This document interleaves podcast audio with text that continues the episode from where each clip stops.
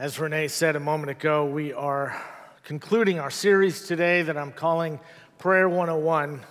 And it feels in some ways that we're just getting started, just getting warmed up. But we've been talking over the last couple of weeks about the three essential prayers help, thanks, and wow. And this series is based on a book by Anne Lamott by that very same title.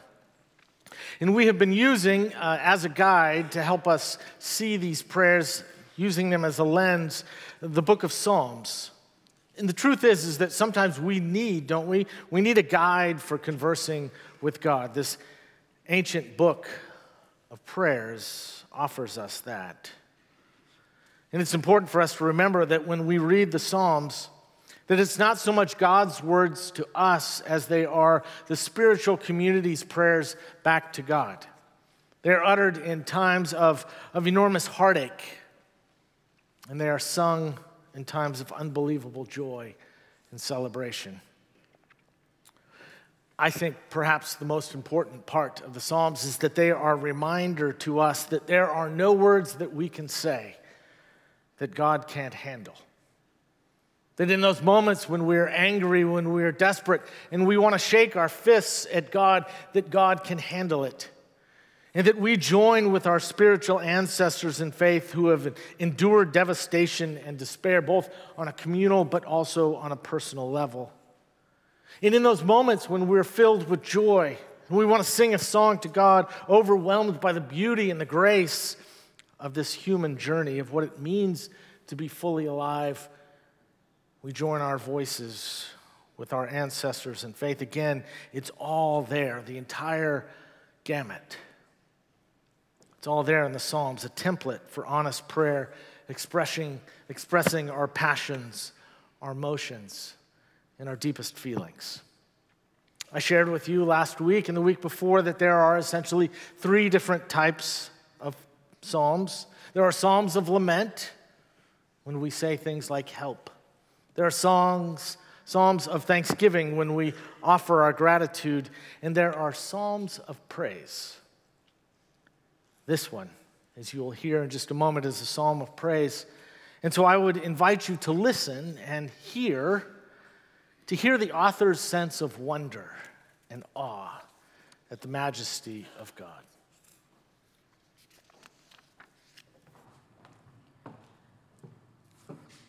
The scripture reading today comes from the eighth psalm. Here begins the reading. O Lord, our sovereign, how majestic is your name in all the earth. You have set your glory above the heavens. Out of the mouths of babes and infants, you have founded a bulwark because of your foes to silence the enemy and the avenger. When I look at your heavens, the work of your fingers, the moon and the stars that you have established, what are human beings that you are mindful of them, mortals that you care for them? Yet you have made them a little lower than God and crowned them with glory and honor. You have given them dominion over the works of your hands. You have put all things under their feet all sheep and oxen, and also the beast of the field the birds of the air and the fish of the sea, whatever passes along the paths of the seas. O Lord, our sovereign, how majestic is your name in all the earth. Here ends the reading, the word of God for the people of God.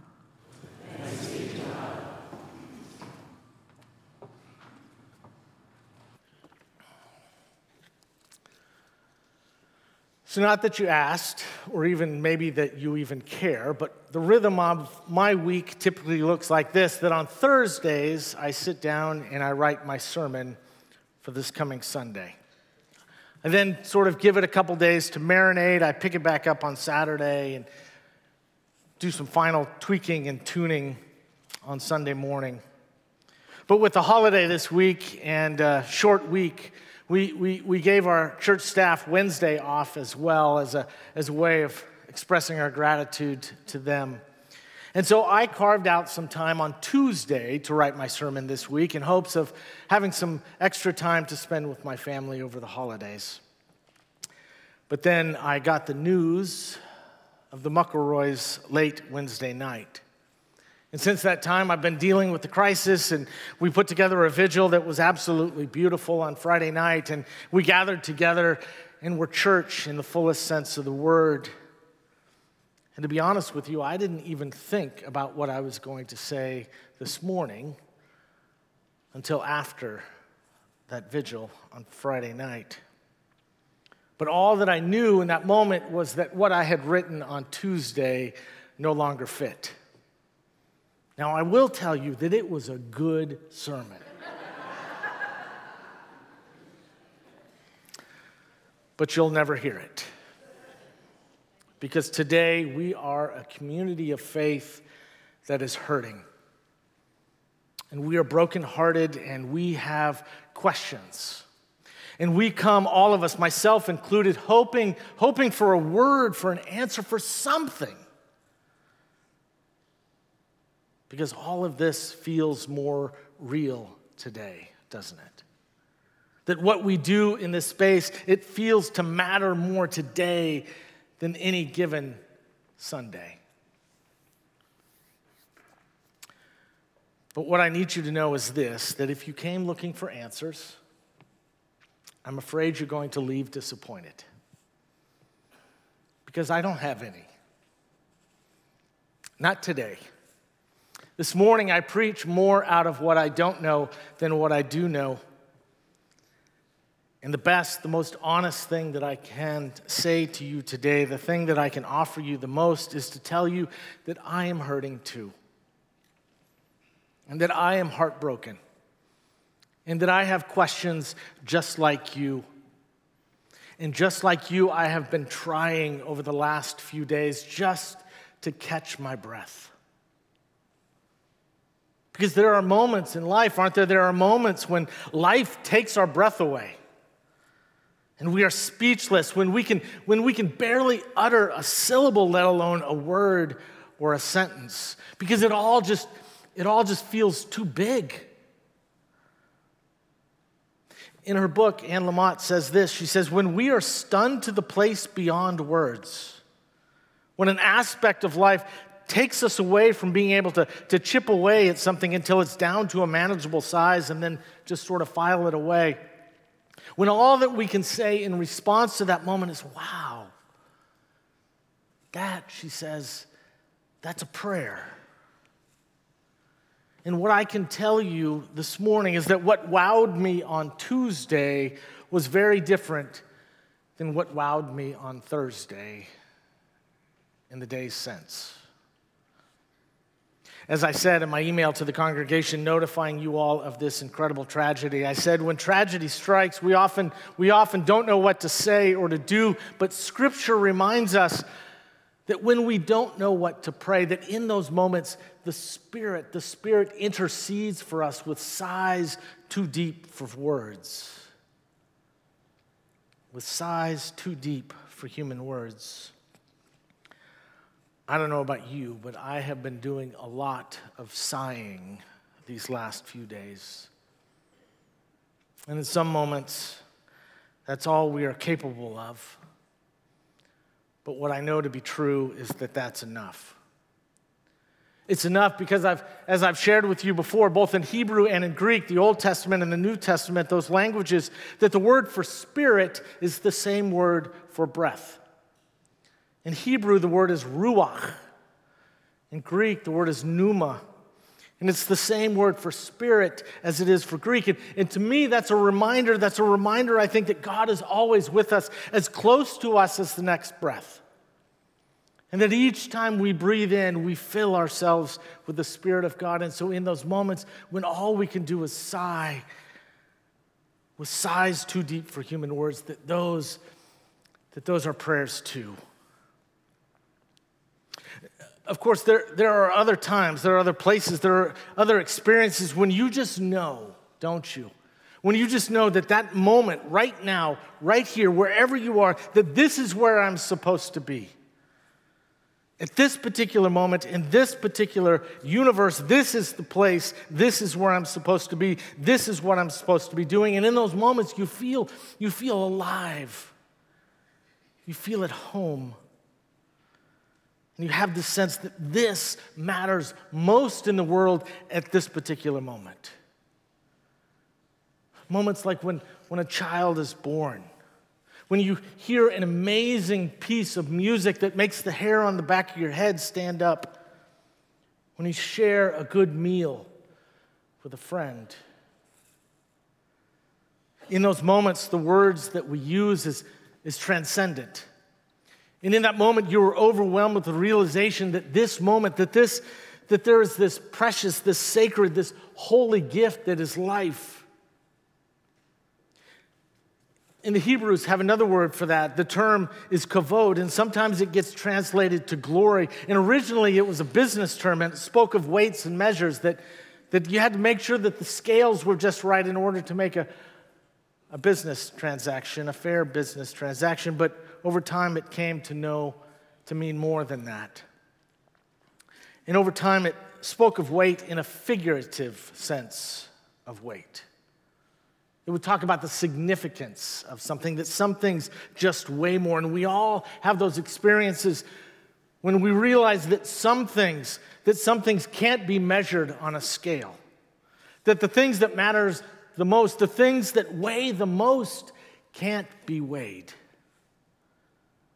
There's this sense that this matters most in this moment. There is this sense that this precious, sacred, holy gift of life, the one life that we are given, that everyone has been given, that we have been invited to see that this matters. And that it is just that, that it is precious, that it is sacred, that it is holy. And as a result of that, I suspect, and I'm willing to bet that all of us have held on to our loved ones a little tighter these last couple of days that we've expressed our gratitude a little louder, that we have offered grace a little more freer. Because we've all had a reminder this week of what really matters. That the things that weigh the most can't be weighed.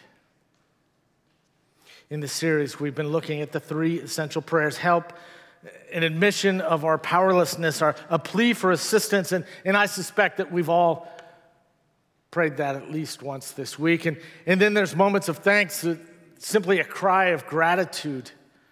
And I suspect that we've all prayed a prayer of that this week. And, and wow is the word we utter when we recognize a whisper of the divine in this world, that it's all around us. And we have that sense of clarity. We have that moment of clarity that this that all of this is holy. It's our prayer when something sudden and unexpected leaves us so moved and so touched that we are practically speechless, that all we can say in that moment is wow, and we can't fully process what's happening in our usual terms, and all we can do is utter, utter that one word. And sometimes, isn't it? Sometimes it's wow. And then other times it's wow.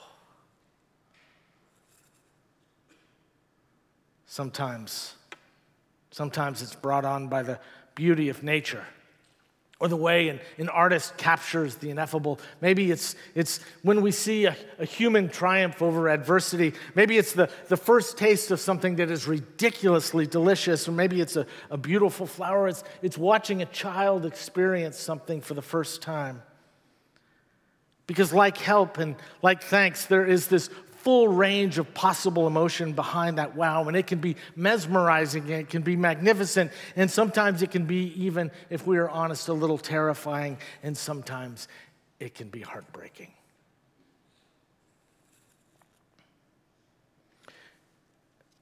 There is this very popular stream of thought, this way of viewing the world and that is that, that given enough time, that we'll be able to explain everything. That if we have enough time, we'll somehow have all the answers. We'll be able to explain everything. And think, think how far we've come. Just a, a few hundred years ago, if, if a volcano erupted, we would think, oh no, the volcano gods are angry. There was a, a mythical explanation. And then we came to the age of enlightenment, and, and we came to see that there were these tectonic plates and there were weather patterns, and we came to see that there were rational explanations to understanding the world, why things happen. But now, now, post enlightenment, what sometimes we refer to as postmodern, we come to see that over and over again what, what we know and what we understand, that the more that we know, the more that we understand, we come to see just how much we don't know. With this increase of knowledge comes the realization that the universe is even bigger than we imagined. And we discovered that there's multiple Milky Ways and that there's multiple things, and yet at the same time, it's also smaller, and we can now split an atom. That the universe is bigger but smaller, it's less predictable, it's even stranger than we thought, that there is so much that we don't know. And in those moments, we continue to stand and scratch our head and catch our breath and say, wow. Just this last week, Lamott published an opinion piece in the Washington Times. And in it, she pointed out that when she was 33, she knew everything. When she was 33, she knew everything, and now at 69, she says she knows some things even more important. She knows that she doesn't know everything, that she can't know everything. She knows now at 69 that she didn't know at 33 that she can't rescue anyone, she can't fix anyone, least alone herself. And she knows now at 69 what she didn't know at 33 that this life is not going to go on forever. And that's what makes it so precious. And we have been reminded of that in a very powerful and painful way this week. Last night, as we were driving home from Austin, I thought about an experience that I had several years ago about 13, 14, 15 years ago when my kids were the same age as Judson and Lindsay. That I took them to the park. And they were running around and they were having a great time. And there was, there was this dad there, though, that spent his whole time on his phone. And his kids kept coming up to me and they kept trying to tag him and trying to goad him into playing. And he didn't take the bait, though. He just kept looking at his phone, and his kids were running around and they were laughing and they were playing and they were having a great time. And he was there, but he wasn't really there. Do you know what I mean? Later, when I was reflecting on that experience, I thought to myself, how sad. How sad because his kids are only going to be young for a short while, and they want desperately to play with him in that moment, and he's missing it.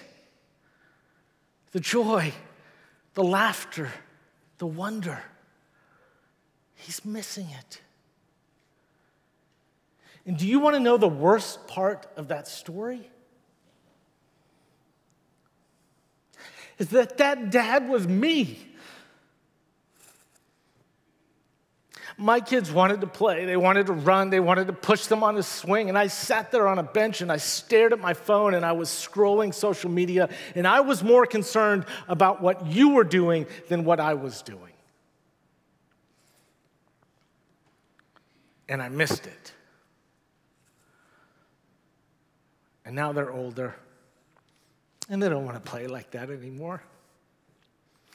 And I miss it even more the wonder, the awe, the laughter, the joy, the wow.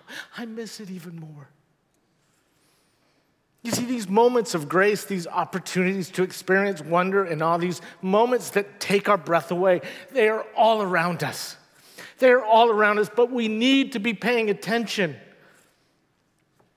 The glory of God, the kavod, it's all around us, and sometimes it's small and almost hard to understand and to see but it's simply a matter of having our eyes opened, having our hearts open, and to being present in that moment. And if we have learned anything in the last couple days, it's that most of our work here as humans, as people of faith, is to stop hitting the snooze button, to pay attention. Because the things that weigh the most, they can't be weighed. To open our eyes and our ears and our hearts, to be open to the wonder and to the awe, to see and to experience the wow that is all around us. There's a rabbi, one of the leading Jewish theologians of the 20th century, who once said, I didn't ask for success, I asked for wonder. And God gave it to me. You see, finding awe and wonder in this world, even in the smallest of moments, that's the opposite of death that is life to its fullest and its most abundant. And to do it, we must be bold enough to, to put down the remote, to turn off the phone, to take chances, to hold our loved ones a little tighter, to venture out into the world and to look around, to open our eyes, to open our hearts, and to simply say in that moment,